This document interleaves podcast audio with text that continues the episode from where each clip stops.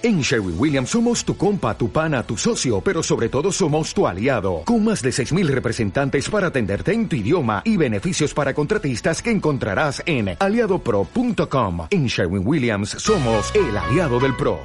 Y ya estamos en contacto con eh, la doctora Silvia Macul, que es eh, directora del curso de ecodoppler cardíaco de la Universidad de Buenos Aires en convenio con la Sociedad Argentina de Cardiología, exdirectora del Consejo de Ecocardiografía y Doppler Vascular de la Sociedad Argentina de Cardiología, es médica de planta de cardiología del Hospital Fernández y del Hospital Británico de Buenos Aires y es una gran amiga, así que con mucho placer y gusto te saludo Silvia, ¿cómo andás? César desde la comarca andina. Buenas noches Sergio, César, un gusto en saludarte. Bueno, igualmente, muchas gracias por darnos un, un ratito de tu tiempo. ¿Ya trajiste a tu hijo? ¿Ya está en tu casa? Ya está en mi casa, ya lo fui a buscar. Bien, me quedo tranquilo entonces, porque bueno, había que hacer algunas cosas antes del horario que arranque eh, nuestra, nuestra charla. Te hago una pregunta sencilla, así como para romper el hielo, eh, eh, y es, ¿el corazón puede infectarse? ¿Cómo es esto, doctora Silvia? Sí, bueno, ese, este, es una pregunta muy, muy interesante porque muchas personas así como piensan que el corazón no duele, este, y, duele, pero por causas diferentes a la que duele el resto del cuerpo, el corazón también se puede infectar. Y se puede infectar desde, desde por causas muy simples, como puede ser una simple infección bucal, una infección en una muela o por una infección en piel, que son las causas más comunes. De hecho, nosotros todos los cardiólogos cuando cuando queremos hacer prevención de, las infecciones que pueden producirse en el corazón, tanto en las válvulas cardíacas como en el músculo cardíaco, a las infecciones de las válvulas les llamamos endocarditis y a las que comprometen el, músculo cardíaco miocarditis, eh, pueden producirse por eh, bacterias que llegan a la sangre desde diferentes lugares y lo que nosotros llamamos la puerta de entrada es esa lesión eh, de, donde están todas las bacterias y pasan a, la sangre, puede estar en la boca, puede estar en la piel o puede estar en cualquier parte de nuestro organismo. Así que hay cosas básicas como el lavado de manos o el cuidado de la salud bucal que son básicas para evitar que se nos infecte el corazón, por decirlo de una manera simple. Bien, ¿y hay algún tipo de infección en especial que puede llegar a, afectar a, nuestro corazón. Nosotros conocemos más lo que llamamos, como dijiste vos, endocarditis, la infección de la válvula. Digamos, porque hablaste de la boca. ¿Qué pasa en la boca que puede infectar las válvulas del corazón? Si nosotros, si nosotros pensamos que nosotros estamos habitados por muchos gérmenes, los gérmenes más agresivos los tenemos dentro de nuestra cavidad bucal. Mira. Que si bien nos ayudan a defendernos de otros, también pueden pasar al torrente sanguíneo e infectar nuestras válvulas. ¿Cuándo eh, sucede eso? Cuando las bacterias se multiplican o cuando se tornan muy agresivas. Y en general eso sucede cuando nos hacemos procedimientos odontológicos y no recibimos lo que nosotros llamamos la profilaxis, o sea, la prevención de esa multiplicación de bacterias eh, y, el riesgo de que puedan pasar a la circulación. Y eso a veces se previene simplemente con dos comprimidos de antibióticos que se, que se administran por vía oral, ni siquiera el paciente tiene que aplicarse ninguna inyección una hora antes de la intervención.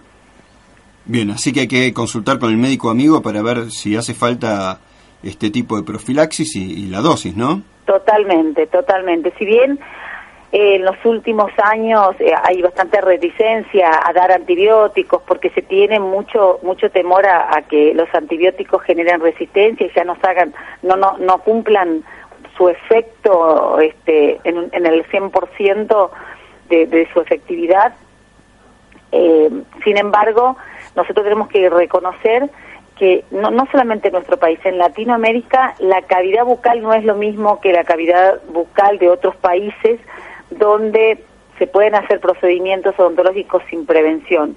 nuestra cavidad bucal no está tan controlada por nuestro sistema de salud y eh, es aconsejable que nosotros recibamos una prevención, sobre todo aquellas personas que tienen antecedentes cardiovasculares como cardiopatías congénitas, o sea, enfermedades que traen desde la niñez o que su médico le haya dicho que tiene un soplo porque tiene alguna enfermedad valvular previa, eh, aquellas personas que, por ejemplo, que están inmunocomprometidas porque están infectadas por el virus del HIV, o sea, son pacientes, son personas que tienen mayor riesgo o aquellas que tuvieron una hepatitis este, y que están inmunodeprimidos. Hay que tener en cuenta toda esa población de, de riesgo, ¿no? ¿Qué pasa con el que tiene, por ejemplo, un reemplazo de una válvula o que tiene un marcapasos, cosas que están dentro de la circulación sanguínea? ¿Esto también puede predisponer?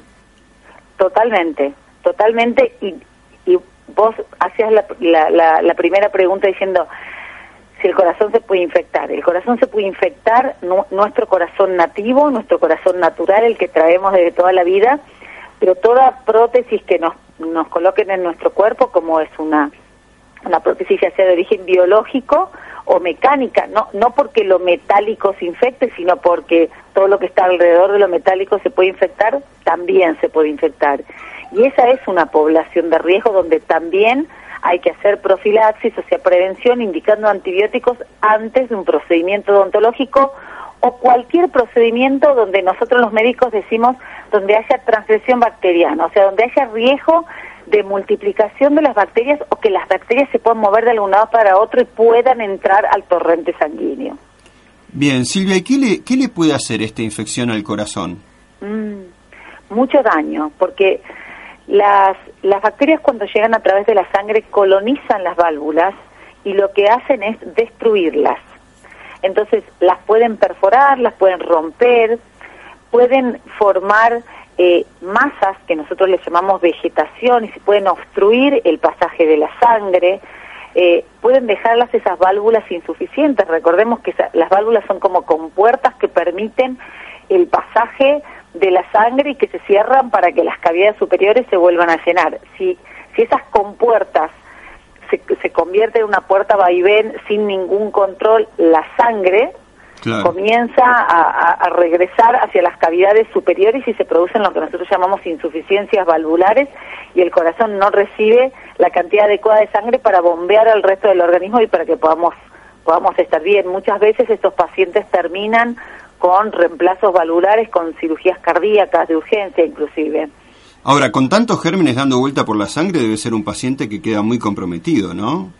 Sí, totalmente totalmente. Y el riesgo también tenemos de que esas masas que se forman en, las válvulas, producto de las infecciones, pueden desprenderse y pueden ir a cualquier parte de nuestro organismo. Si están del lado derecho, pueden ir a los pulmones. Si están del lado izquierdo, el primer lugar que se afecta es el cerebro. Por eso, mm.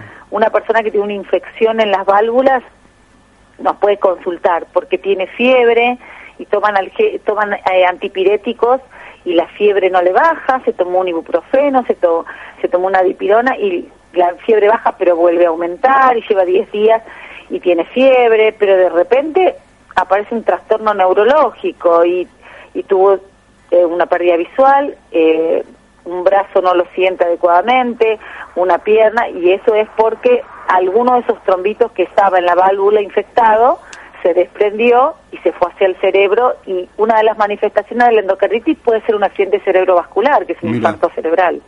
Claro. ¿Y el diagnóstico cómo se hace? ¿Cómo se puede decir, bueno, sí, el problema está acá? El diagnóstico se hace con varios pilares. Uno, de los pilares fundamentales es la sospecha clínica. O sea, es cuando el paciente tiene fiebre o tiene mucho decaimiento, si, sobre todo tuvo el antecedente, como remarcábamos, de, algún proceso bucal, de algún tratamiento, un implante, una extracción eh, molar, algún tratamiento este, en, la boca y no recibió la prevención adecuada y comienza con estos síntomas, consulta y el médico tiene una alta sospecha clínica. Le va a tomar unas muestras de sangre para hacer lo que se llaman unos hemocultivos, que son cultivos de bacterias en la sangre para ver si esa bacteria aparece en la sangre. Después hay estudios de imágenes, estudios desde muy simples como es un ecocardiograma, para ver cómo funcionan las válvulas, cómo está la estructura de la válvula, si está dañado o no. Casi el 100%, porque es el mayor del 95% de una válvula infectada por endocarditis tiene algún grado de disfunción de la válvula. Claro. Así que con un ecocardiograma eso se puede detectar. Es una, discúlpame, es una ecografía del corazón, algo sencillo, Es- inocuo. Exactamente, es una ecografía del corazón. Le colocan un gel en el pecho al paciente, se apoya un aparatito que es un transductor, es algo liso, no pincha, no molesta, no irradia al paciente y se le mira el corazón y las válvulas cardíacas y su funcionamiento. Bien, yo lo que más me interesa un poquito es qué podemos, cómo, qué podemos hacer para prevenir este problema. Lo primero que tenemos que hacer es cuidar nuestra salud bucal, Bien, cuidar nuestra piel, desde un simple lavado de manos hasta el cuidado de nuestras heridas. No aplicarnos ni piercing ni tatuajes en lugares que no sean seguros, pero no es seguro de nuestro cuerpo, sino que no sean seguros porque no se hagan con elementos totalmente estériles claro. este, si uno se coloca se coloca un piercing, este, está poniendo algo invasivo en su cuerpo, ese piercing puede tener bacterias, esas bacterias pueden ir al torrente sanguíneo. Pero de igual manera, cuando uno se va a colocar una inyección en una farmacia, en, eh, con cualquier este, persona que se supone que es del equipo de salud y que en su casa le va a colocar una inyección, que sean con todas las medidas de antisepsia que nosotros llamamos adecuadas, que se haga, se haga un una correcta limpieza de la piel, que la jeringa sea una jeringa estéril, que no se, que con la jeringa que se carga la medicación no sea la, la, eh, la aguja, perdón, no sea la misma aguja que se inyecta al paciente, que se tengan todo ese cuidado. Y obviamente que la persona que manipula todo esto tenga un correcto lavado de manos y después se higienice también las manos con alcohol antes de hacer los procedimientos. Creo que eso ta- es tan simple como básico. Bien. Cepillarse los dientes, usar el hilo dental, eh, Ir al odontólogo hacer en los forma periódica. odontológicos periódicos. Perfecto. Bárbaro. Bueno, Silvia, nos Sí. quedaron un montón de temas por hablar todavía. Quedarán pendientes que quedará pendiente para una nueva oportunidad, pero creo que ya nos vamos con una idea de que el corazón se puede infectar y qué cosas podemos hacer para evitarlo. Así que te agradezco muchísimo por tu participación. Como le cuento a todos los que participan del programa, llega a 14 localidades de todo el país. eh, además de eh, salir en vivo aquí en la comarca andina. Así que bueno, espero que en todos estos lugares hayan aprendido hoy eh, cómo cuidarse para que nuestro corazoncito No, siga funcionando yo, bien. Te agradezco muchísimo a, vos, este, contar con, con nosotros siempre y, y bueno, también para nosotros es un honor tenerte como vicepresidente de la Sociedad Argentina de Cardiología. Bueno, muchas gracias Silvia, te mando un beso muy grande, ojalá también te podamos tener algún día por acá visitándonos eh, y te traemos a la radio, obviamente, como parte, Obvio, como parte del tour. Ahí voy a estar tomando unos ricos mates. Muy bien. Bueno, te mando un beso grande. Saludo a toda la comunidad. Otro beso. Bueno, hablamos con la doctora Silvia Macul, que es médica de planta de cardiología del Hospital Fernández y del Hospital Británico de Buenos Aires sobre las infecciones que pueden afectar a nuestro corazoncito, cuidando la piel, cuidando sobre todo nuestra cavidad bucal. No es solamente para el tema de, masticar bien, de que no aparezcan caries. Todo lo que afecta a nuestra cavidad bucal puede después pasar a nuestro torrente sanguíneo e infectar nuestro corazoncito, lo que hace un problema bastante, bastante serio, les puedo asegurar, y que eh, todos estamos tratando siempre de evitarlo. ¿Necesitas ayuda? En O'Reilly Auto Parts te ayudamos. ¿Necesitas algún consejo? Te aconsejamos. Nuestros profesionales en autopartes están siempre disponibles para ayudarte a encontrar lo que necesites. Excelente servicio al cliente es solo una de las ventajas que ofrece O'Reilly Auto Parts. Los profesionales en autopartes. O'Reilly Auto Parts.